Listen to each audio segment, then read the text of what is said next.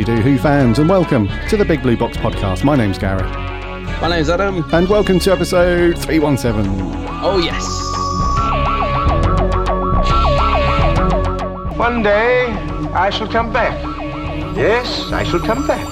Until then, there must be no regrets, no tears, no anxieties. Just go forward in all your beliefs and prove to me that I am not mistaken in mine. Our lives are different to anybody else's. That's the exciting thing. Nobody in the universe can do what we're doing. I've reversed the polarity of the neutron flow, so the TARDIS should be free of the force field now. You may be a doctor, but I'm the doctor.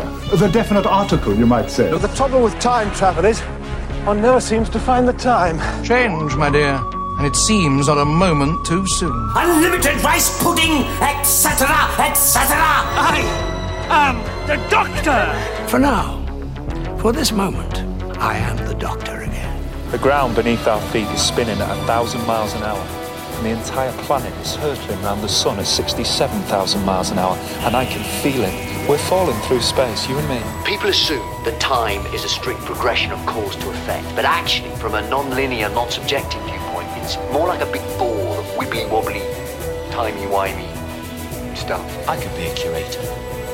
I'd be great at curating. I'd be the great curator. I could retire and do that. I'm the doctor. I've lived for over 2,000 years, and not all of them were good. I've made many mistakes, and it's about time that I did something about that. Bit of adrenaline, dash of outrage, and a hint of panic knitted my brain back together. I know exactly who I am. I'm the Doctor.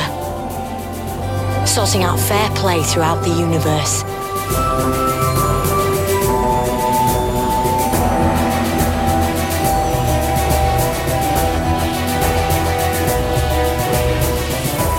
Hey, hey, hey, Doctor Who fans. I hope you're all keeping well and safe. I hope you've had a cracking week and that you've all managed to do something Doctor Who, Doctor Who. related. Related. Oh, damn. Let's get in sync there. I'm going to blame the heat. Blame the heat. Yeah, we're having a bit of a heat wave here in the UK. Any of our UK listeners will know. It's been a bloody hot one the last few It's days. Scorchio. You remember that? Scorchio. Um, yeah, so it's been an. I, I was considering leaving the window open while recording today, but alas, my neighbours. There must be about, I think, three houses, maybe four, and the problem with my street is that when people go and get a dog, they don't go and get a dog. They get one of these tiny little dogs that resemble like a large rat. And so when they they don't have a proper bark and they don't behave themselves like a dog they've got this yappy high pitched Oh, thing. And no word of a lie about 20 minutes before you and i uh, jumped on skype had the window open and all of them were going. So Oh. one comes out and finds something that irritates it. It could be just, you know, a cloud is a few millimeters, you know, across the sky than it was, you know, 10 minutes before. So it starts yapping, and then the dog next door hears it, and that starts yapping. And then the other two little dogs a few houses down, they hear it, and they. So all of a sudden, it sounds like you're at some kind of dog kennels. Um, yes. And it's extremely. I wouldn't mind. Like, there's a. Uh, one of our neighbours two doors down, they've got a lovely dog, and it's a dog. It's a reasonably sized dog, but it's been trained properly. It's been brought up properly. So, um, you know, it. You know, the slightest little pin drop um, that you know that it can hear, it doesn't go on some kind of ballistic, just mental case barking yapping spree for about forty five minutes. Oh, mate, it's a bit of a rant, isn't it? Where's the rant jingle? but it, it's, it's, weird, it's weird, though, because I totally agree with you. Where's the rant jingle? Right, it is. Let's do it.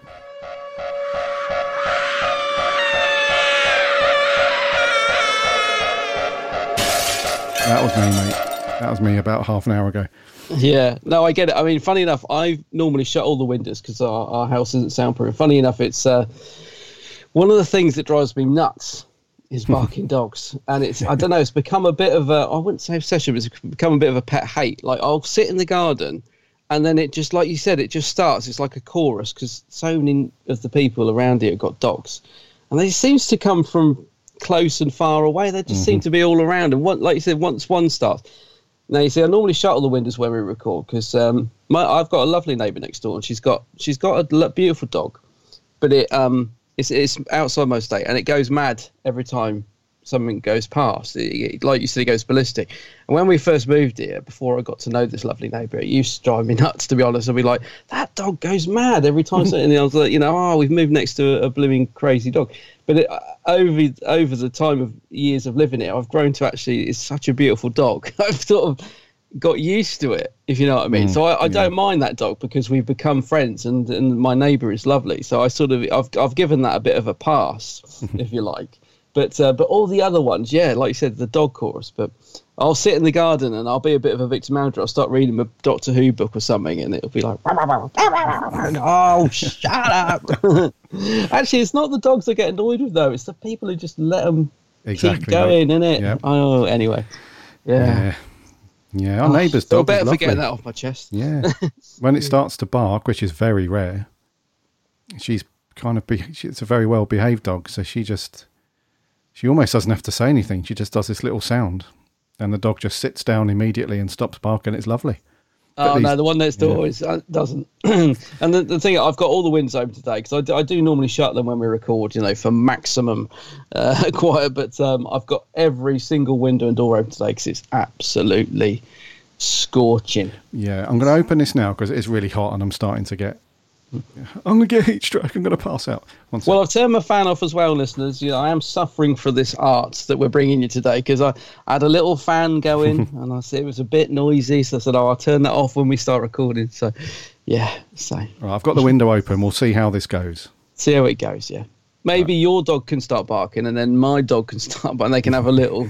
we'll have it both ends. We'll both be just sat here going, "Ah, shut up." Yeah. Anyway, rant aside. Yeah. How have you been, bud? You had a you had a decent. week. You've been a bit on your. Uh, you had a bit of a travel few days, haven't you?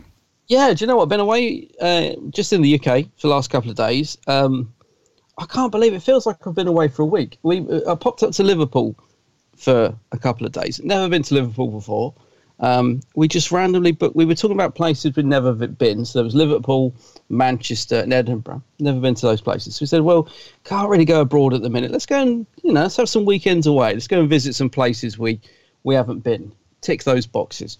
So went up to Liverpool. Um, only really got about a day and a half in each place because because of travelling and stuff. But got to Liverpool and a fantastic uh, day and a bit there. Absolutely loved it. Um, much to my other half's, I just oh his face absolutely sank. It just so happens that after he booked the hotel ages ago, they started filming Doctor Who in Liverpool, and I said, "Oh, they're filming the new series of Doctor Who. Oh, we'll have to go and find the locations." Well, his face just dropped through the floor. He's like, "Oh, because every time we go anywhere." It just so happens there's a Doctor Who location we got to and find. Anyway, so we did. Um, the first night we were there, and we had to wander around. As the weather was scorching, went took in some sights, and I said, "Well, we've got to find this big cathedral." They were filming outside this big cathedral. Um, turns out it's the Metropolitan Cathedral in Liverpool. Now I knew it was big, but blimmin' heck, it's huge. I mean, we we couldn't miss it really. It's absolutely massive. Um, and I got a picture in front of it. Amazing building. And the great thing was, normally when I find a location, like there's a million people around, and I'm like driving my partner mad because like, well, just wait for these people to move. I, don't really want them in the photo. You know, just try and get one without anyone in. It's normally an absolute fiasco. Um, it drives him nuts, uh, to be honest with you. But there was not. There was nobody there. It was like it was deserted. Yeah. So we walked up, apart from, so we walked up and had a walk around. I took about a million photos of this blooming building, and I got him to take a couple of me in front of it, trying to work out where John Bishop was stood. And and uh, then I saw this guy, uh, like uh, this couple, old couple, and he's got his proper camera. He's got like one of those expensive cameras, and he's trying to take out a picture. And I realised that I've got in his way, and I thought, oh, that's normally me that's normally me going, oh, just wait for that person to get out the way. and I thought, I don't, didn't even realize, you know, totally unintentional. So I sort of moved out of his way and let him get his pictures and stuff. But we had a walk around it. It was fantastic. And we also went to the docks because I was trying to find out where the TARDIS landed. Remember, we saw some filming pics where the TARDIS was by the dock, so I went and got a picture there. It was wicked, and absolutely fantastic. I went to the Cavern, the Cavern Club, the famous Beatles club. Um, had a great night in there. So brilliant, brilliant little day in in, um, in Liverpool.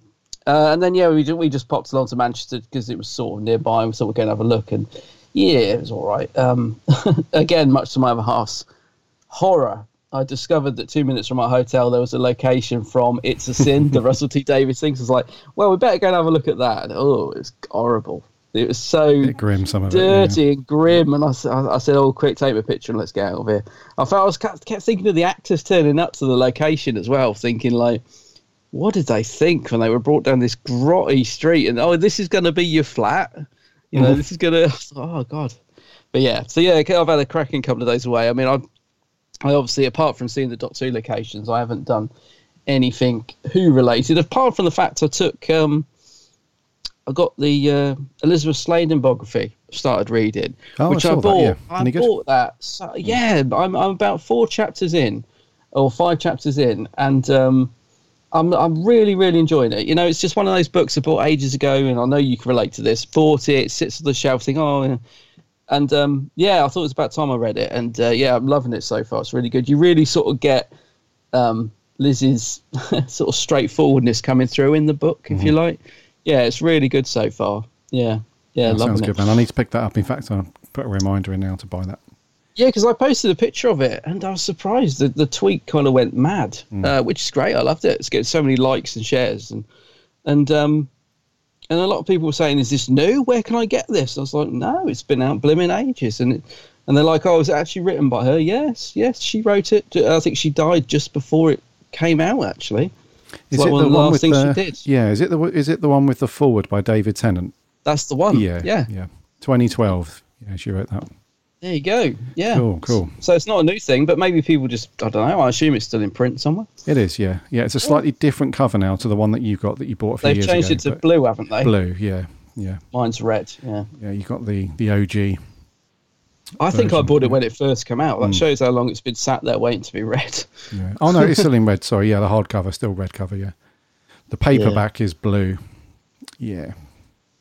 Yeah. Yeah, that's well worth picking up. Um, just to sort of very lightly touch on this as well. Uh, obviously, um, I did. There was two Forbidden Planets to visit. One in Liverpool, one in uh, one in mm. Manchester. Um, different Forbidden Planets though. So I finally yeah. got. You know, there's 2 mm-hmm. with the same name. Still don't understand that. So I finally got to visit an actual shop from the international one, which I'd never been to before. Um, the one in Liverpool was shocking, mate. It was so small, and um, I didn't tweet it because I didn't want to get a barrel of abuse. But I took a picture of the Doctor Who bit. It was absolutely horrific. There was like a mug and a, a, a, book. It was it was just and um, in the other one, Forbidden Planet International, I couldn't see any Doctor at all. I thought there must be something in here. And I asked the guy, I said, Have you got any Doctor Who at all? Any Funkos, figures, books, anything? He said, oh, There's a couple of books there. Oh, oh yeah, a couple of books. He said, and I think there's some Jodie figures at the back on that sale bit. I went, oh, right. He said, That's it. Oh, went, That's yeah. it. And, it. and that was quite a big store, the one in Manchester. And he said, Yeah, I don't know what happened. He said, When the when we got the Jodie stuff in, um, he said, You know, where there was all these big plans that they were going to release all this stuff. And he said, It just never happened. He said, We were just waiting for it all to come out. And it just never happened. So he said, that's all we ever got. And I thought, well, well that's what happens when it, you don't sell anything. But there we that's go. what it says it all. Yeah. yeah. I mean, I don't want to go down that rabbit hole, but yeah, I just as every sort of sci-fi. There was a shop called World's End as well, massive sci-fi shop in Liverpool, um, and they literally had one Jodie T-shirt in the sales section. It was just so poor. I was just like, oh, there's nothing, absolutely nothing. yeah. Well, there we go, mate. I think uh, unless something, unless they have a huge turnaround and something happens, I think we've just got nostalgia to hold on to of those old days where it was a nice big healthy section of merch in Forbidden Planet and stuff years ago. Yeah, yeah. definitely. And I mean, on the other side of that, um, Character Options just released a new Second Doctor TARDIS, uh, and it was exclusive online to them. So it went on sale on Tuesday, ten o'clock in the morning, and the buzz around that was huge. Like that's already sold sold out. So I think it's limited to like four thousand right. and um, they're down to like 400 left or something. So that it's good to see that the sort of classic line is still doing well. Mm-hmm. You know what I mean? Like anything to do with like classic era seems to really have a buzz around it. So that's good. It's just a shame it's not in store. You know, I would love to walk into FP and see like a classic TARDIS on the shelf or something like that. But um, it's it's still a little bit niche, I suppose. It's all online. Mhm. Yeah, but there's Yeah. still something, isn't it? Still something good. Yeah, it's good that the classic stuff's still getting a bit of love, Mm. merch wise. Yeah, it's good. Yeah. Yeah. Uh, right. So yeah, I've got nothing nothing new for me, buddy. Uh, no, it's been all work and no play your end, isn't it? Yeah, yeah. So we have no news to go through either. There's nothing. There's No, literally I- nothing. I did a search earlier, and normally you find, well, it, the trend over the last month or two seems to be like the Radio Times and some other newspapers.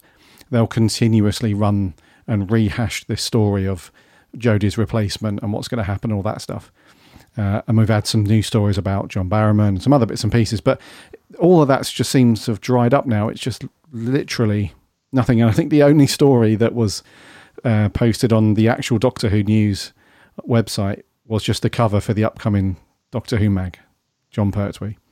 Yeah, which looks great, by the way. I'm, Yeah. wait, I'm waiting for mine to arrive. I keep looking. Where's my postman? uh, there's a gorgeous cover to Doctor Who mag uh, this week. No, there's nothing, mate. And actually, do you know it's funny because do you remember my theory about they're not everyone, you know, not casting a 14th Doctor? I was saying that don't think they are. I reckon they're going to just Jodie will do those specials. We'll get the 60th, and then that'll be it. I've noticed a lot of people talking about that on Twitter, saying, "Oh, I, I, I think there's." They're going to give Doctor Who a rest. And I think the Guardian did some article which caused that rule yesterday or something. And I could be onto something there. I, I'm, I'm starting to think we're not. yeah. We haven't got a 14th Doctor yet. Um, the only other news I could find, and it's really just a small thing, was that um, Freema Freema Agyeman has, has joined Big Finish again. I think she's done a few bits uh, over Oh, the years. yes. Yeah. They're doing a Martha set, um, Yeah. which is pretty cool because we like Martha, don't we? So they're bringing out a Martha set. Um, I don't know when. Uh, I just saw it come up on the Twitter feed on the Big Finish thing. Uh, so that's pretty cool. It's good to see Freema doing a bit Big Finish. It's Yeah, set it's cool. between. They always find a gap, don't they, dude? they it's this is set between. Is it Sound of the Drums? Um, when she goes off around the world That's right. Yeah. spread the name of the Doctor. So they thought, yes, let's do the Adventures of Martha set during that time. so I love the way that Big Finish find these little gaps uh, to, to, to fill. Uh, and that is a good shout, actually. That's a good, if they're going to do Martha on her own, that's a good time to do it. So That is Yeah. cool, actually. Yeah. I don't know when it's out. Sorry, I know it was, it was kind of like news that popped up yesterday. So um, I think it might be December. That set's coming out. Uh, the Year of Martha Jones, it's called. Mm-hmm. There you go. Yeah. Because they specify that in the in the episode, don't they? That she's been gone for exactly a year or Yes. round about a year. So Big Finish are like, right, lovely. We already know that bit. Let's flesh that. It's great, isn't it? It's uh, They do. They find these little niche gaps. I love it. I love it. Yeah. Uh, the only other tiny bit of news, we mentioned it very briefly at the end of last week, but those of you that didn't catch it or haven't heard, if you've got a BritBox subscription, then from some point next month, I think it's the second week of August or something, uh, all of the Sarah Jane adventures are coming to BritBox, which is awesome news. Yes. So you know what you have to do. Any listeners that are um, haven't seen Sarah Jane before, or you didn't listen to our reviews, you know what you need to do. exactly. You need to go back to all of our previous reviews uh, and then give Sarah Jane a watch, or do it the other way around. Give it a watch and then listen to our review. Of course, you So- know what you need to do. Yeah, that's brilliant. That's coming to BritBox. That's great news. Yeah, very cool. Yeah. Righty, dude. Let's just let's just smash on with the review. What we got? Indeed. Yeah. So uh, it's uh, Torchwood this week, and the episode's called Something Borrowed.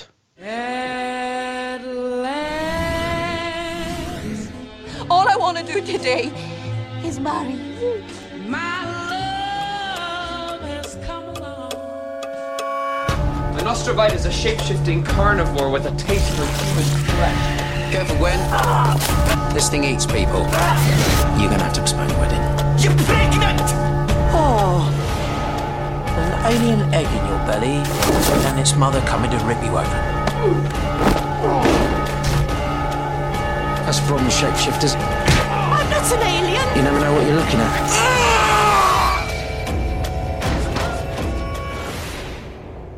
Ah! Oh. oh dear. That was quite gruesome. That bit. Yeah.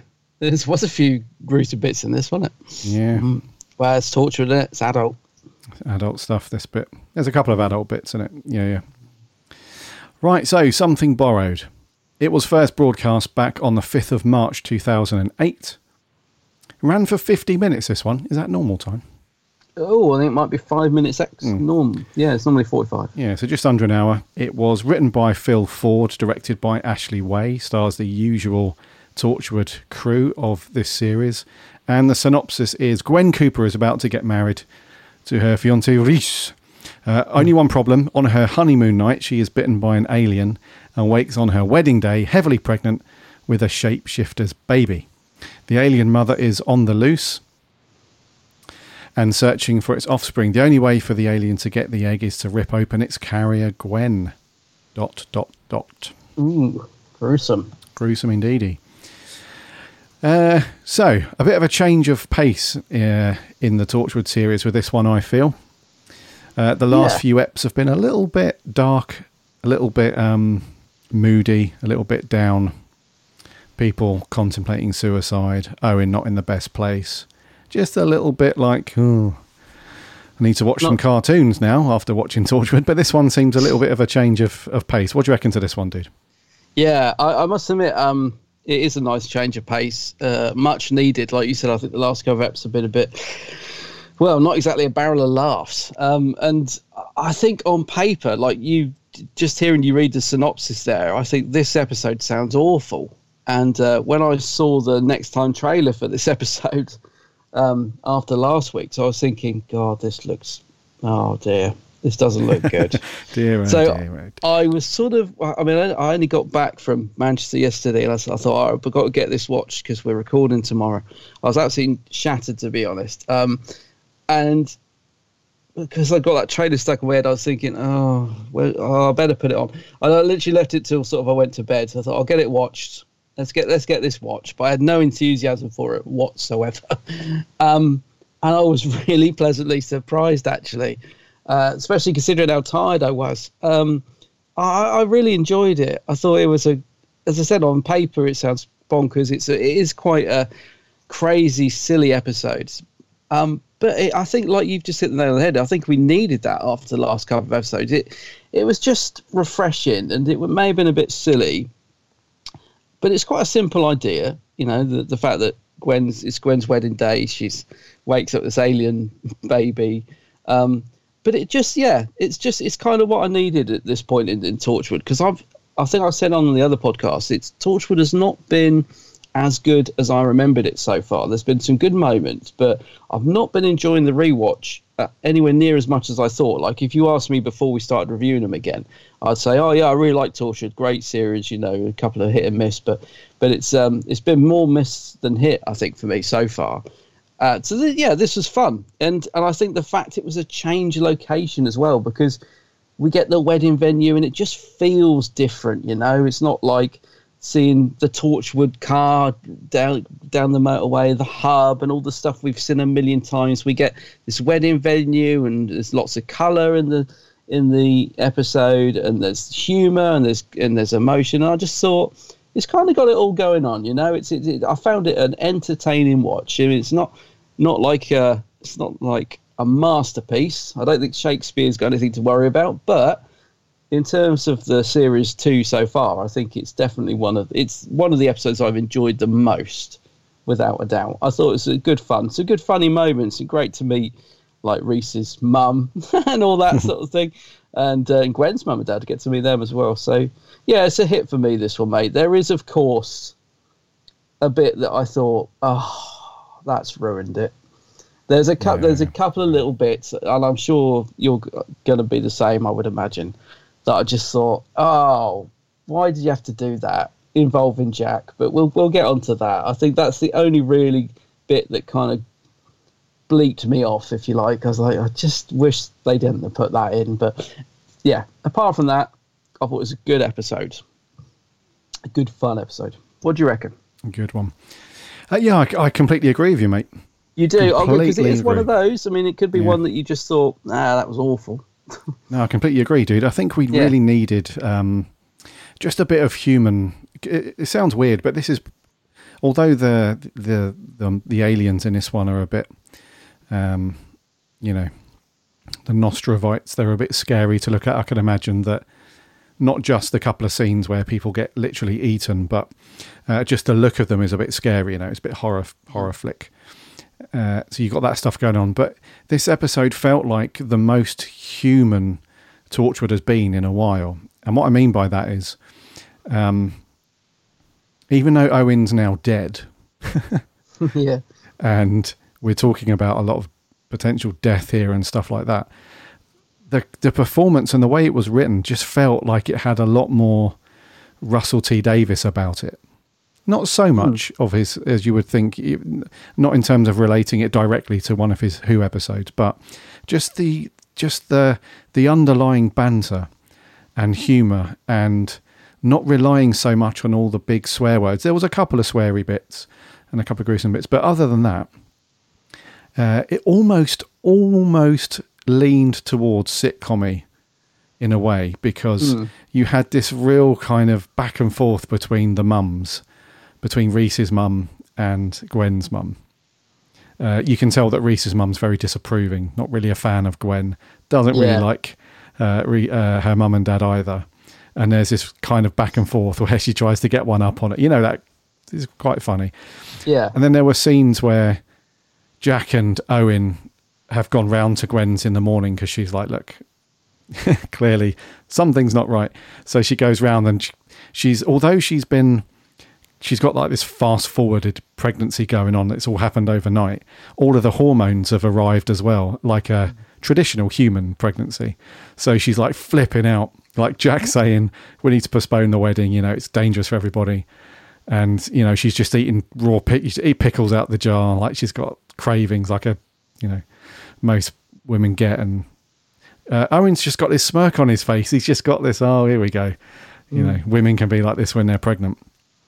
And uh, and then we also had some funny one-liners from Ianto as well, especially Yeah, at yeah, the he end. He bits. has a belter of a line at the end, something like you know, tortured by day, saving the planet. You know, come the evening with a bloody wedding fairies or something. Yeah. So it, it's got this real kind of um humorous tone that runs alongside the. I can guess, I guess you call it the, the threat, the alien threat. It's not too threatening, I guess. But uh, and then we've got the whole thing with the old um, uh, what's it called? You know, the um the device that Owen's been practicing. Oh, yeah. Yeah, that's right, yeah. um, uh, the singularity scalpel. Uh, but then he's like, "No, Rhys, you've got to do it." and then Rhys is like, he doesn't have a clue. He tries it once and it fires off into the hay next to her and stuff. So it's got this real nice human touch to it, almost borderline sitcom in a way, Mm. uh, and some humour there. And it just sits really nicely alongside the horror aspect because they kind of look like vampires in certain horror films, or it's like a mix between a zombie and a vampire, I guess, from sort of modern horror films. Mm. And the makeup's quite good when when Jack turns into one. He looks quite cool, very hammy, as you would expect John Barrowman to play that. Um, yeah. and then I the get other the feeling he loved doing he loved that. it, yeah. And then the other supporting uh, cast members that they got to do it, and even uh, Rhys's mum when she's done up in the makeup, she looks very cool. Yeah, she looks Uh, proper scary, actually. Yeah, and it's. Uh, I think the other thing that helps as well is that it doesn't rely on any visual effects in this one. There's no CGI to make it look dated. It just relies on, you know, uh, physical effects and makeup and stuff like that, and sp- proper stunt people doing jumping through windows and and all that. So yeah, it's got a really cool. It, like you, I was kind of not really in the mood for it based on the trailer. I was Hmm. thinking, oh, this looks like a ridiculous uh, thing. And you and I are not really feeling Torchwood uh, at the moment based on what we thought we remembered it was like Yeah, when it aired years true. ago. Yeah. So I was kind of like, oh, just Torchwood as a whole. And like, I'll watch it, of course, you know, because, you know, for the review. But yeah, when I finished watching it, I was like, that was pretty cool, actually.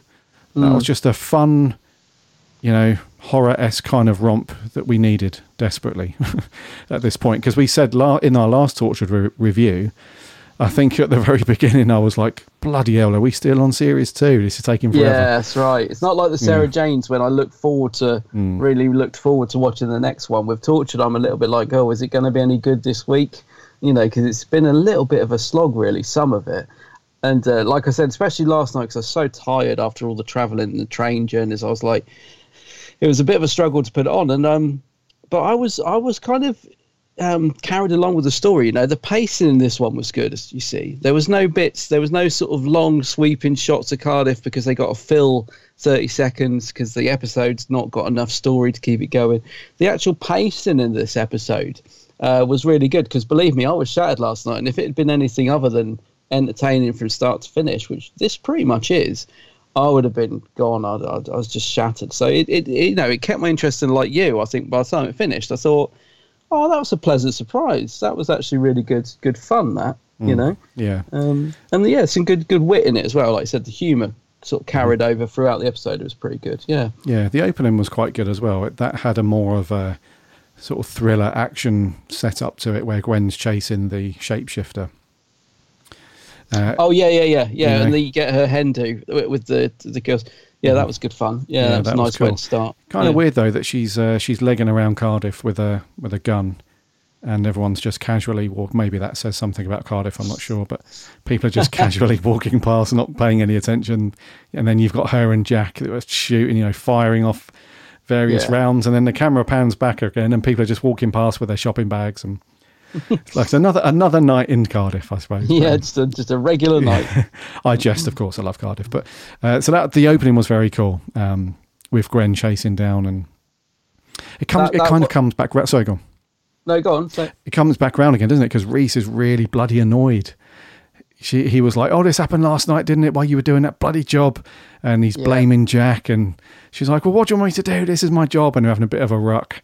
But Rhys has kind of got a point because since the very beginning of Torchwood, she hasn't really been the best uh, companion slash partner slash girlfriend, whatever, for Rhys. You know, she's kind of been a naughty girl at times, and bless him, he's just trying desperately, and you can tell that um, uh, when he's talking about Gwen, it's such a good performance um, from Kai Owen when he's talking about Gwen, and there's a bit where he loses it as well.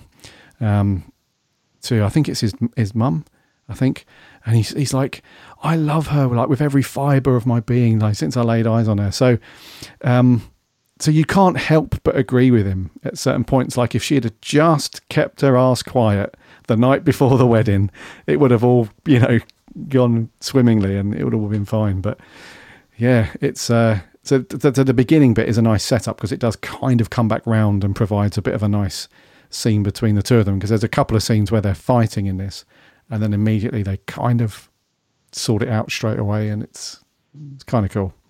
Yeah, I think that that's the other thing I liked is I because I really like the character of Rhys, and he has put up with quite a lot of bleep so far. It I've been waiting for him to sort of have his say, if you like, to have some scenes where he sort of lets rip because you really feel for him, you know. And so I, I've been waiting for some of the scenes that we got in this episode, like where he really lays it on line and he puts Jack in his place at one point as well. And in fact, he gives him a good right hook, which quite frankly was totally deserved. Um, So it's good to see Rhys actually getting to express himself a bit in this episode and, and get some of that stuff off his chest. Because I think me and you have both said, you know, oh, he puts up with so much, and we we haven't had as much of Rhys in the series as I thought. You know, he's been this little character that pops up. Says a funny line and then we don't see him much. So it's good to see him getting a bit more screen time. And to him, him and um, Gwen, Eve Myles, um, they I think the chemistry between those two actors is brilliant. I I really buy into their relationship. You know, I, I, I think they really make a believable couple. You know, they have arguments, but you can tell they love each other and all this sort of stuff. So yeah, and that, that was the other thing I really liked about the episode was you could see the strains, the impact that Torchwood has had on their you know lives up to this point, but they've managed to sort of overcome it. So again, that was that was another reason I like the episode was just we've sort of been waiting for these moments. You can't just keep putting up with it. You've got to have a moment where it all you know comes out, and and and, uh, and it was good to see Owen Yeah. expressing that, you know, getting it off his chest.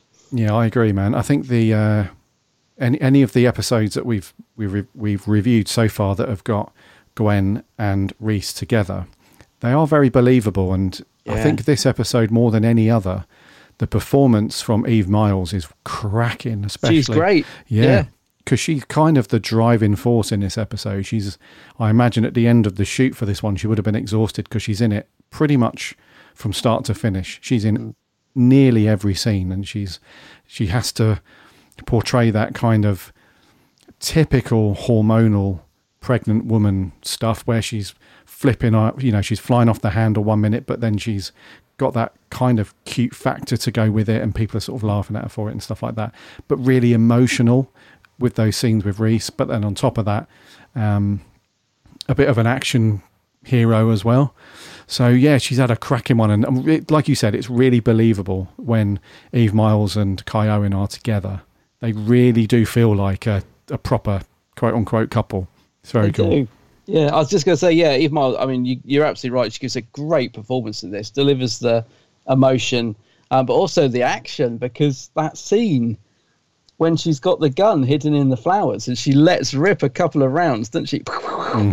She's pretty kick-ass. I was like, wow, wow. You know, she she is a great character, Gwen, and um, you know, I I just wish they hadn't made her quite as flawed when it comes to relationship uh, with the stuff with Jack, um, because that's the thing. It was a great intro, but the very first scene almost put me off straight away, which was Jack getting jealous over the engagement ring, and I was Oh, like, God. that was the, that's the very first scene, and I thought, as I said, I'm tired. I put this on. I thought, right, let's get this watched. That is the first scene, and I'm like, oh, for God's sake, what's here we go. Here we go. Like, what what is this thing, you know, between Jack and Gwen, and you know, why is he jealous? Because he's like, you know, he's this sort of, um, you know, he sleeps around. He's not doesn't really want to be tied down. So why is he getting all uppity about Gwen? You know, where's this storyline come from? I just don't find it very comfortable. So, in fact, I'm just going to get us out of the way because it is really the only bit of the episode I didn't like was the sort of this flirtiness between Jack and that because I love the fact that Gwen's finally decided, you know, she's finally realizes how much she loves Rhys and she, you know, even with this alien baby, she is not stopping this wedding for anything because she is going to marry Rhys because she loves him. Loved all that. It kind of almost gets undone because she then starts flirting with Jack. And there's that scene when these um she doesn't know it, but Jack's the shapeshifter. And they, they almost kiss. And I hated that scene because you've had all that brilliant stuff between her and Rhys, and she's realised, you know, what a great guy Rhys is and how he's always stood by her. And then she still goes to kiss Jack, albeit that it turns out to be the shapeshifter and it's not even Jack, which actually doesn't make sense because why would the shapeshifter say to her something like, every now and again you meet someone who rocks your world or whatever? And I'm thinking, well, the shapeshifter wouldn't say that, would it? Because it's not Jack, or I don't know. So that that scene really peed me off, to be honest. And the fact that Gwen was going to kiss him, you know, on her wedding day, even after all the stuff she'd said about Rhys, which is all the stuff I've been waiting for to say because I've hated all this stuff between her and Jack. I just don't like that storyline at all. So I was kind of like, yes, yeah, she's yeah. finally got over it. She's finally put Jack in his place. She's told him this is, you know, whatever we had, it's done. I know who I want to be with. I thought, yes, yes, yes. And then you get that scene where she nearly kisses him. And I'm like, oh, for God's sake. and it was it didn't make sense. It wasn't even Jack. It was the shapeshifter. So it, it just it was just a really unnecessary scene, and I didn't like it. And um, if you took that out, I think that's really the only scene that got to me because even though I was saying at the end when Jack's giving all the longing looks, he's looking at her at the dance floor and he's all alone at the table and he's like, no, he's all jealous, isn't he? And I was thinking, I've no sympathy for him whatsoever. I'm just thinking, no, you just sit there and sulk. But I thought, okay, I can excuse that because they've built up this storyline about him and Gwen, and you know it kind of wraps all that up. So I can I can totally overlook that, and it didn't bug me too much. You know, the, even the bit where he gets up and says, "Can I cut in on this dance?" I was thinking, no, Rhys, tell him to do one. but you know, we have that scene when he's dancing with Gwen, and that was bearable. I think if that's it now, if they wrap up the whole Gwen and Jack thing, and it's uh, you know if we don't hear from it again, I can kind of excuse it. But yeah, but Yeah. why they put that that kisses scene in, I, I- it annoyed me because it sort of undid all the good that they'd done about Gwen's finally sort of waking up to the fact Yeah, that Rhys is a yeah. you know a cool guy. Yeah, and I'm glad you got that bit out of the way because it kind of irked me as well because yeah, I'm really confused about why they're still using that sub storyline. It seems to have run through all of Torchwood up to now, and it sort of rears its ugly head every now and then. It's so uncomfortable. It doesn't make any sense. Yeah, I, it's it's a confusing thing. It must have been so when Phil Ford was writing this. I'm 99% sure that there must have been some kind of input from someone else, whether it was Russell, I don't know. Um, or oh, hold on, we know that Chris Chibnall's a producer on this, don't we? Here we oh, go. Chibnall's co-producer. Yeah, yeah, yeah.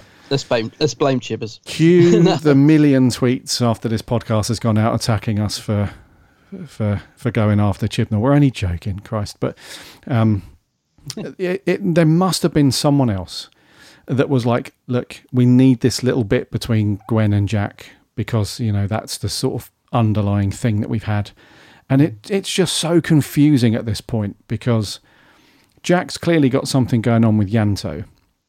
yeah. And I'm not saying that those two are exclusive or Jack wouldn't be a, a naughty boy anyway. Yeah. But, you know, his attention seems to be elsewhere. And the uh, him and Gwen are just, you know, merrily working away, saving the planet. It's all good. But they keep dropping in this little, these little scenes, these little pockets of weirdness, like you said, where after Gwen had gone through that whole revelation of like, yeah, um, you know, Owen's my one, and not Owen, Rhys, sorry, Rhys is my one, and and all the rest of it. And I imagine that when this went out live, there's lots of people sort of, you know, punching the air, like, yes, you know, she's finally committed, and she's stopped all this silliness. But then, like you said, within moments, it's like, why is she about to kiss? Even if, you know, obviously from her point of view, she doesn't know he's a shapeshifter, but why would she? go down that road again after saying all that stuff. Yeah. But it's just so bizarre. Then the only thing I can think of is that they're trying to paint the character of Jack as this kind of irresistible, yeah. uh, you know, thing about him. It's the only thing I can sort of put my finger on. But it's definitely confusing, frustrating, and just it, it, it takes away not that it takes the shine off of it. It do, it doesn't, but it just leaves you with that kind of tiny little sour taste in your mouth. It's like it did a unneeded. Bit, yeah. yeah. So I'm glad you got out also, of the way, man. Yeah. Yeah, I was going to say, and also the bit when um, Rhys, uh, I loved it when the mum comes in and Rhys grabs a chainsaw and he's gonna sort, you know, he's gonna finally, he's really stepped up to the mark, and he? But even then, Jack comes in and saves the blimmin' day, and I was like, "Oh no!" Yeah. And, he, and they give him a really cheesy line as well, don't they? I can't remember what it is. He's like, "How's that for a, a big bang or something?" I can't remember. And I was like, "Oh no, it would have been so much better if Rhys, because he, when he gets the chainsaw, you're like, yeah, go Rhys." you know, that, I think I just yeah. love the character of Rhys. He's just so likable as well, and I, I think that is the reason I get so annoyed about the Gwen and Jack thing. It's because Rhys is just such a dude that I think mm. he just deserves better, you know. So I agree, mate. Yeah, and it's that yeah. scene's really well written as well. It's very clever where they assume that the woman in the room is the shapeshifter. Yeah, and it's not. Yeah. It's it's um. Oh, that was hilarious. Yeah, because um, yeah. what does he say? He bursts in the room, doesn't he? He says, "That was a great scene." What does yeah, he say? Like, something like, "Get, you, you get bloody... back, you ugly bitch," you ugly or something bitch. like. and the whole time they're really. Uh, convinced, aren't they, that that is the shapeshifter? Because well, what you would naturally put two and two together, because Gwen's by herself. You see the other Rhys mum down in the thing. You would just naturally assume that the shapeshifter's cornered Gwen by herself. Yeah. So everyone's sort of put two and two together and come up with seven. So they're all legged into the room and it's all kicking off. And that poor woman, she's like, I don't know what you're talking about. She's trying to say it, and everyone's like, No, you're the you know, and they're about she's a, she is about to be wiped out. It's yeah. horrific when you think about it, but it's very well it's written. Only, yeah, it's only because Gwen says she stinks, isn't it? Yeah. She's like, but can shapeshifters um, emanate smells or something? They're like, no. yeah. Oh well, that's the real one then. I think it says another great line. That that's what I mean. There were great moments like that. There was a really funny moments like that. You know? Yeah, defo. Yeah, Phil Ford. Um, I think he wrote a lot of Sarah Jane, didn't he? Phil Ford. Yes. Yeah. Yeah. It's um yeah, Phil Ford. He's on the. Um, oh no, sorry. Uh, yeah, he did. Um, but him and Gary Russell are a good tag team. I, I feel. Uh, yeah. Because Gary Russell was script editor on Sarah Jane as well. And uh, so I think between the two of them, they've come up with a really clever, witty script.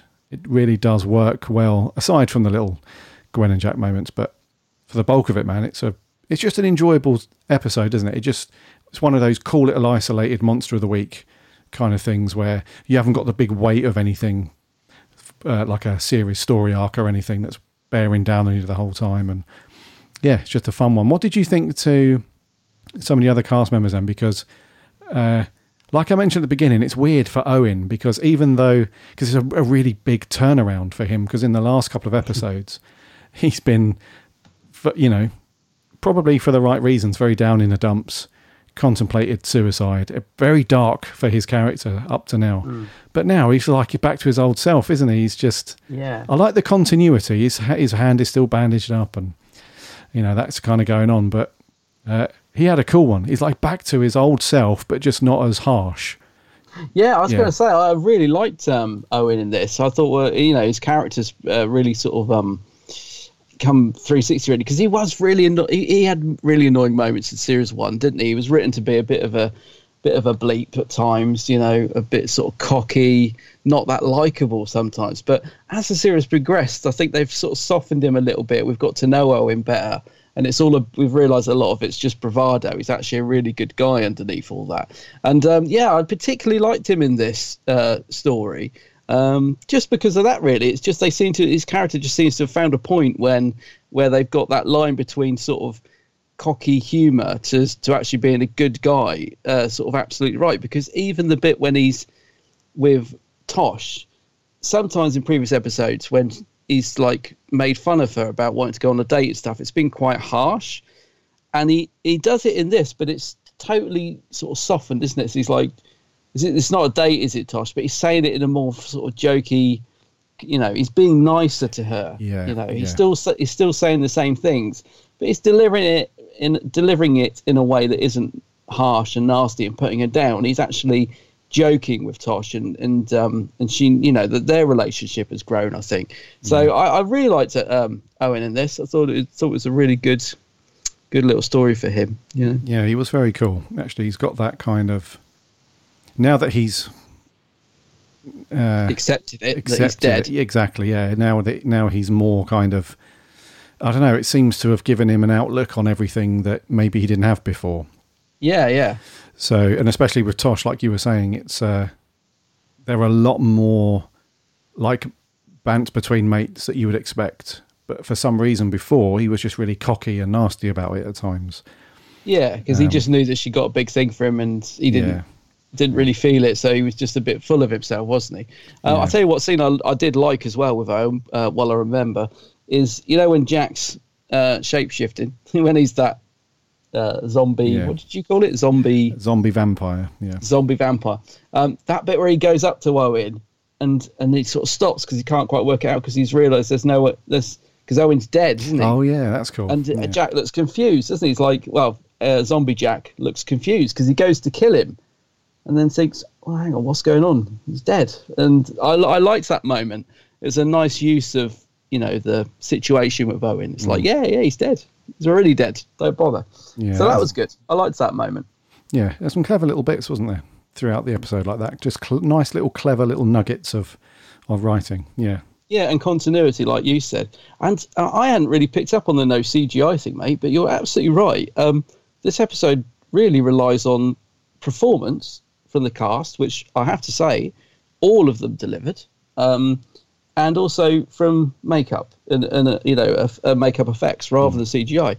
And you're right, the, the makeup's really good. Like, Nerys Hughes looks really scary when she's made up as the zombie vampire. Jack looks properly scary. I mean, again, it's um, it's not CGI, is it? They've they've put some false teeth in and they've done something with his hair, and he you know he looked proper scary. Um, so there's a good use of uh, you know, there's a good production to this one as well. Like I said about the lighting as well earlier, they make good use of the location. Um, yeah, so it's, it's everything seems to be coming together on this one for me in terms of the production side of things. Yeah, agree. Yeah. Yeah. Yeah, all of that stuff is good. Doesn't have to, yeah, worry about. It, it would have been a smoother production as well because they didn't have to set up all the visual effects plates and, you Mm. know, because that takes a lot of time to set all that stuff up because when you're on, in you know, doing the shoot. It's like right, okay, we're going to have this big alien thing that's going to fly down here, and then you know we need Oh, some extra that- lighting here, and you have to imagine it's there, and that pterodactyl thing or whatever it is Yeah. that's flying around the hub. Um, I- I'm just going to say actually, the, one of the things that does sometimes let Torchwood down as well is, you know, bit you know the actors that have, have perhaps got one line or the supporting cast, for want of a better phrase. Even the supporting cast of this, to me, seemed good. Like Gwen's parents, uh, they both delivered a great performance. Rhys's mum, great. Nerys Hughes, absolutely great casting as Rhys's battle axe mum. I can totally believe she she could be Rhys's mother, you know. Um, but also uh, Gwen's the two girls at the start that were with Gwen on her hen do, you know. Those are the sort of parts that sometimes they just get actors that just oh don't really deliver a great performance. But even those two, totally into the role they're playing and, and really believable and you know, giving a good performance, weren't they? They like were, when they yeah. see Gwen's pregnant, they're like, "Whoa, hang on! like we were only with you last night. What's going on?" So Yeah. yeah. all the supporting cast I thought were really good in this. even um, even uh, excuse me, Rhys's mate, Banana Boat. He's Oh, uh, yeah. his Ah. best man, Banana. He's uh, And the and the poor guy that gets um, oh uh, Clive. Is that Clive? No, yeah, Barry. because there's two. There's two. Is there's two guys that are like you know, Mervyn, sorry, Mervyn. Yeah, Yeah, yeah, yeah. Uh, yeah, because he's all full of it as well, and he his mates. Uh, he's getting Well, the come on from. I was thinking that was getting a bit racy at one point when he goes up to the room with the shapeshifter. I was Mhm. like, oh, hello, what's going on here? Hello. Yeah, a Yep. bit saucy that. Yeah, Yeah, but I mean, yeah, even those guys, you know, delivering some good humorous lines, and because one of them gets sort of tied up with um, uh, Tosh, doesn't he? And he's being a bit. He's still being a bit of a lad, isn't he? He's, yeah, he thinks he's in there. She puts him in his place. Yeah, that's cool. Yeah, Tosh was um was okay in this as well. She looks stunning in this. You know when she's She really does, actually. Yeah, I thought beau- that. Yeah, Yeah, Yeah, yeah. got a bit when she arrives at the wedding venue, I was like, God, Tosh really does look good. I was Yeah. going to say scrub up well, but that's that sounds awful. Yeah. But she really does look really, yeah, stunning. yeah. When she turns up at the thing, I was like, oh hello, Yeah. hello. Not hating this. Let's uh let's watch this a bit more. You're thinking, come on, come on, uh, Owen. you can't do any better than that, mate. In fact, you, you'd be lucky. Yeah, Count yeah. yourself lucky. yeah, so she was all right actually.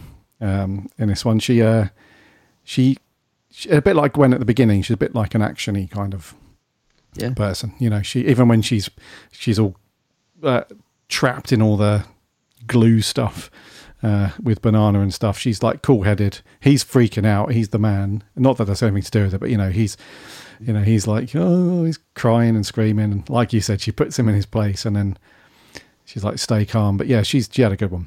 Yeah, they all did. Yeah. Actually, that's the thing, isn't it? And I think that's the other thing that sometimes Torchwood suffers from is that, you know, thing that they don't know what to do with all the characters. So sometimes a lot of characters don't have anything to do. In this one, everybody kind of had something to do, didn't they? So you got, you know, Tosh being investigating, keeping her eye on on Gwen. You've got Ianto going off to get the bigger wedding dress and some nice moments like that. You've got Owen trying to figure out, how, you know, how he's going to get the alien out of Gwen without killing her. So uh, everybody kind of played a good role in this. It didn't feel to me like they were thinking, oh, what can we do with Ianto this week? Um, oh, we can go and make the coffee. You know, they actually gave him some funny moments, and there was a little bit of stuff between him and Jack and that. So that's another thing I think was worked well in this this episode is that everyone got something to do, which is not something that always happens in Torchwood. No, you're absolutely right, mate. Some of the writers Yeah. struggle, I think, with the big team. Yeah, no, you're absolutely right, dude. And it's um, yeah, it's almost like like you were saying. It happens sometimes with busy TARDIS teams as well, doesn't it? When you have three or four companions. Well, I was thinking that, yeah. Yeah, it can get a little bit um, you know, what we're going to do with everybody. So, no, there's a nice balance. This one. I mean, it's uh, it sounds kind of weird, but there's not really a great deal to say to review kind of in depth with this one because not there's not much in depth happening. it's uh, it's like a straightforward uh, actiony thriller, rom commy uh, type of thing. Um, so I haven't got any other notes, mate. I haven't got anything else uh, to talk about other than just to close out with. Uh, uh, I just feel like it's it's going to be one of those episodes that will date pretty well compared to some of the other ones for a couple of reasons. The writing's just still even um, what are we talking now? Two thousand and eight. So this is what 13 years. 13 years, and it's still funny, you know, Yeah. in places, and it still works quite well. And like we were saying, there's no visual effects to make it look visually dated as well. So Mm. yeah, I just think it's a nice, enjoyable one, and I'd recommend it as well because there's no heavy exposition that you have to consider. So if new newbies to Torchwood were like, you know, I've watched series one. And I'm sort of 50 50. Are there any episodes from upcoming series that would be cool? Be like, yeah, watch that one. It's a good, it's a good isolated one. I, I think it's one of the best best episodes I've watched so far. Actually, in terms of, like you said, just a very enjoyable watch. Like nothing. Yeah, there's no big twists or turns, but it's got enough going on to keep your interest. Like you, you're sort of rather than having twists, you're sort of thinking, well, how are they going to get out of that? How are they going to explain the bump? Uh, how are they going to um, get? You know the the fact that all the guests are going to remember the aliens. I I mean I knew they were going to get retcon. That's that was obvious, but it, because they turn it into a joke about all the wedding guests being, you know, obviously getting drunk at a wedding. I thought, oh, that kind of works actually. It's, rather than just saying, oh, we've retconned everyone, it's fine. You just see them all. You just assume they've all drunk too much and fell asleep at the wedding venue. Be like, no, we've we've retconned them. That's you know that's so that works well. So Yeah. yeah, it's nothing. It doesn't try and do anything amazing. It's just a fun watch. I think just a it's an enjoyable episode. Yeah, but I was so, so pleasantly surprised by it. Yeah, yeah, same. yeah, yeah. I thought it was going to be really cheesy, and I don't know. I just wasn't expecting good things, but yeah, and it's it's enjoyable. enjoyable for sure. Yeah, yeah. So Yep. fair play, Phil Ford and Gary Russell. You've put together a good, a good one on this one. So scores then, if you've got anything else. Yeah, Uh, I think it's me to go first. I'm going to give this an eight out of ten, just because it's Ooh. uh, it's a good, enjoyable one. And so far, mate, I have to go kind of base it on the scores that we've given series two so far. And other than Reset, which was we did back in January, that I gave a seven point five, I think this is better than that. All the other ones I've given six point fives and sixes. So for me, it's naturally an eight for me. Yeah, and um, I'm uh, snap. I'm the same. I'm I'm giving it an eight, and um, just because I just yeah thought it was a very enjoyable episode, and I think it's probably the highest score I've given to any Torchwood episode. I think it's the one I've enjoyed most so far. Really, I don't know if I've scored any other Torchwood episode eight. I'm not sure, but You have, yeah. have I? Yeah. Uh, actually, we've done a couple. So last year when we did End of Days, uh, I gave that a seven. You gave it an eight. And then the story Adam, do you remember that one? The guy that could Yeah, yeah. manipulate. Yeah. we both gave that an eight. Other than that, all of our scores have been sixes and a couple of sevens, mate. Yeah, I'm hoping it's a bit of a turning point actually, because I know we're sort of, you know, ploughing on now with series two. Um, but I saw the tr- next time trailer, and I I remember that I really liked that that story. So I'm hoping that's as good as like, the next one uh, from Out of the Rain. I remember um, liking that, so I'm I'm looking forward to giving that a rewatch. I haven't watched it for a long time. I'm hoping that's as good as I remember. Like this was way better than I remembered, so I'm hoping that the next one's good as well. Ditto. But we, but you never know. Uh, Hmm. Like a lot of the stories, I've thought, oh, this is a good one, and I've watched it, thought, oh, that wasn't that good. So I don't know. We'll see. But yeah, I'm looking forward to watching the next one now. Yeah, cool. All right, dude. Right then, so that is an eight from both of us on this one. What did Yeah, our listeners think then? good. We had a few reviews in as always. You guys are awesome. You know the the regular reviewers that send in your audio clips. You take the time to do it, and uh, appreciate it, man. You guys are awesome for that. So kicking off first, this is Mr. Neil Campbell. What about you, fellas? Greetings from sun-blessed Carrickfergus, Northern Ireland. So, something borrowed. I'll be honest. I kind of thought it was a filler episode. Um, there was a lot of a lot of padding and nonsense in it, but I still enjoyed watching it. Um, like you know the scenes with regards, you know, the hen party at the club, and then even some of the characters involved in this, like the groom's party. I, I thought that was a bit pantomime. Um, it reminded me of like early episodes of Coronation Street or something. You know what I mean? Down the Rovers returning out in out in the town for a night out. Um, I don't see why they keep pushing the whole Jack and Gwen thing. You know, it's it's sort of you know it's her wedding day for goodness sake. Like, and they still sort of push that angle. It's like, come on, Rhys is an absolute legend. But I think the basic premise of the story, albeit it is ridiculous, it does work.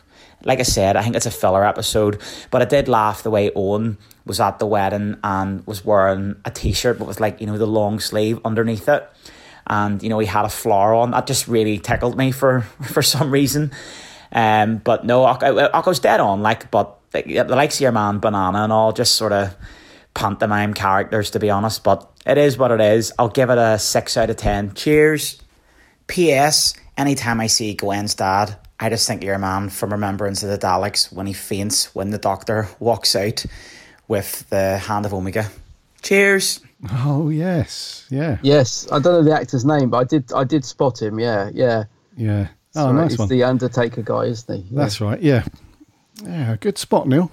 Mm. Yeah, I you are right. spot well. Owen wearing the shirt though with the flower. Oh, at the end. that. It's at the end when everything's calmed down and Oh. they finally get married. He sat there. He's still got his t-shirt on. Yeah. but he's just got a flower and in his that bit where we would normally have a jacket on. Yeah. Oh, sweet. Oh, well, next time I watch it, I'll, I'll look out for that. I didn't notice that. Yeah, that's cool. Yeah. So Neil, kind of thinking this one's a bit filler. That's fair enough, dude. And a hmm. six. Not a terrible score. No, not too hmm. bad. Cheers, Neil. Agree Move- about the Gwen and Jack thing. Oh, of course. Yeah, I think everyone's gonna. Yeah. Yeah.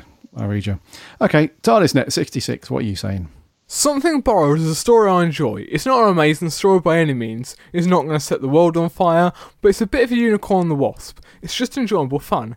I like the family sitcom elements of Gwen being pregnant at her wedding day and having to explain it to her family, merged with mad alien elements.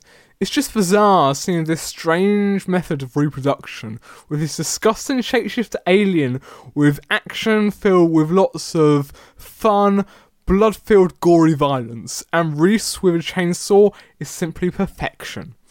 But I hate the romantic tension between Gwen, Jack, and Rhys. It's just uncomfortable, a repeat of the Owen storyline and unnecessary, and it's at its worst here.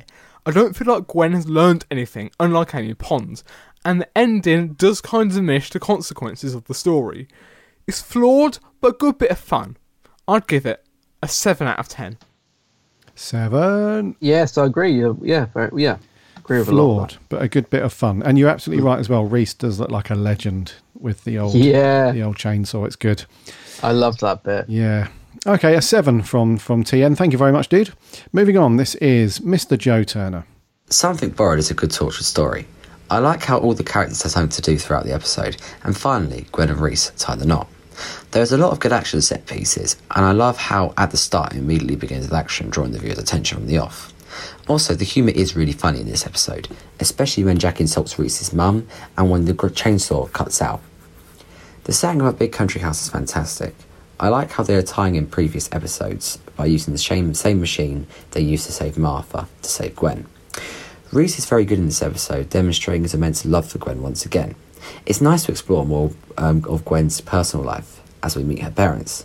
The actual concept of these aliens is actually really interesting, how they use humour as hosts until the mother arrives. And the final action set piece, yes, is a little cringy as Barrowman blows up the alien and says, How's that for shapeshift? But I still like it. And we need to think about poor Marvin.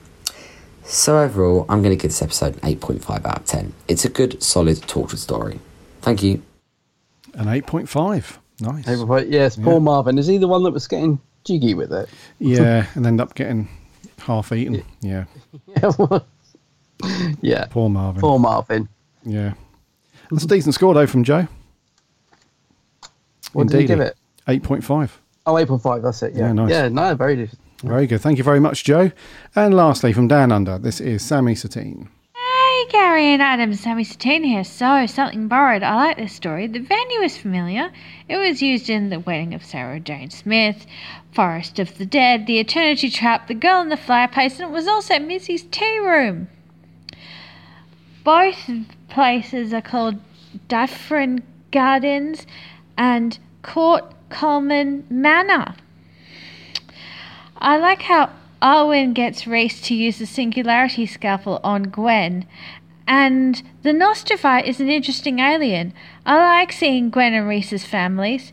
I think the photo Jack has at the end is of his wedding to Estelle, who was in series one. Small Worlds, the episode about the fairies. I give it eight Nostrovites out of ten. See ya. Thank you, Sammy. Another eight.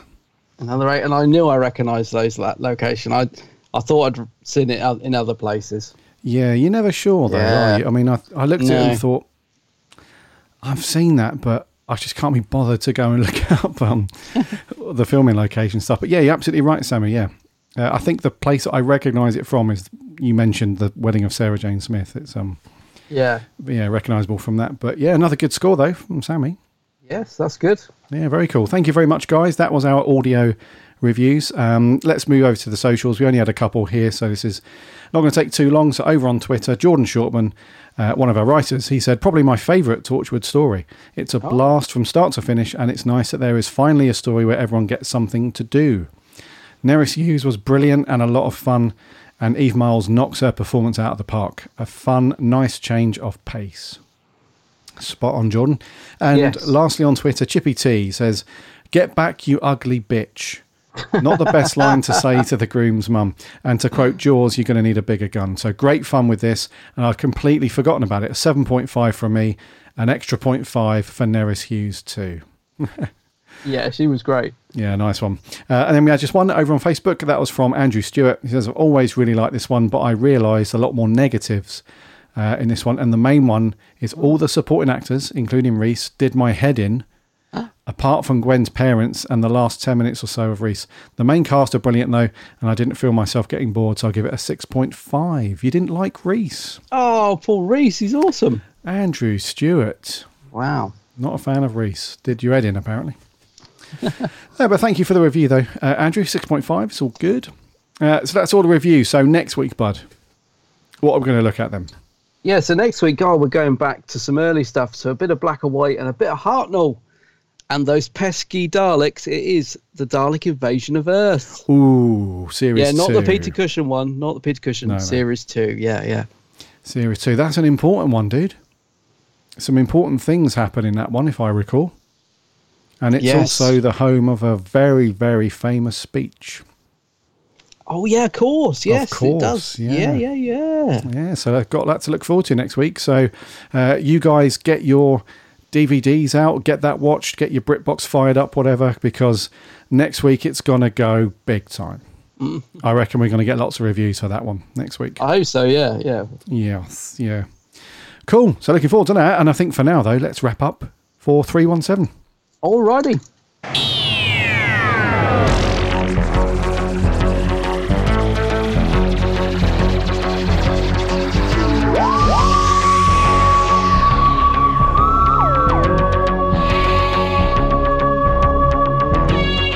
Thank you, thank you, thank you, thank you so much for coming back and listening to another episode of the Big Blue Box podcast. It's been awesome to have you here as always. That has been 317. Next week, as Adam said, we are over to Hartnell for the first Doctor, the Dalek invasion of Earth. It's going to be a good one. So get that watched. It is six parts, so put some time aside, get the kettle on, or uh, get your iced tea out, whatever. Give that a watch because we'll be asking for your reviews as always. Uh, in the meantime, we'd love to have you as a follower or a subscriber to the podcast. So, whatever podcast app you get your podcast on, listen to us for free every week. Uh, new la- a new show lands every Friday, and um, if you've got the ability to leave a review or a rating on something like Apple Podcasts, Podchaser.com, all of that stuff, then that would be awesome because that helps us out a lot if you like the show. And thank you so much to uh, the people that have left reviews thus far. Uh, head over to the website too, www.bigblueboxpodcast.co.uk. You can listen to all the episodes on there too. Plus, you can link off to all of the social accounts that we're on as well Instagram, Twitter, and Facebook. Uh, give us a like and a follow. We chat Doctor Who throughout the week.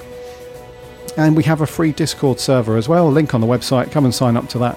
Uh, it's uh, completely free. Come and hang out and chat Doctor Who with lots of other very cool Doctor Who fans. And lastly, while you're on the website, remember to read uh, the, the great articles and reviews from our writing team uh, Jordan, Maria, and Mark. And now we also have Matt and Harry. They're going to be putting out reviews uh, pretty soon as well. So look forward to that as well. So lots of cool content from us as always. Can't finish without mentioning my co host channel over on YouTube. it is, of course, The Geek's Handbag. The Geeks Handbag, yes. Got a new vid out where I ride a little train. Go and have a look at that. Yeah, yeah, a Doctor Who location. Yeah. Of course. Of course, it's not just Adam riding a small Not train. just me on a little train, though. So another location vid. Those are always awesome. There's loads of that stuff over on Adam's channel. Uh, just go and get yourself a drink, get comfy, go over to the Geeks Handbag. Hours and hours of cool geeky content there. And Adam's on the socials too, under the same name, the Geeks Handbag. Indeed. So make sure you give him a like and a follow, and we'll all chat Doctor Who throughout the week. It's all good. It's all good. So until next week for 318, my name's Gary. My name's Adam. And remember. Hey.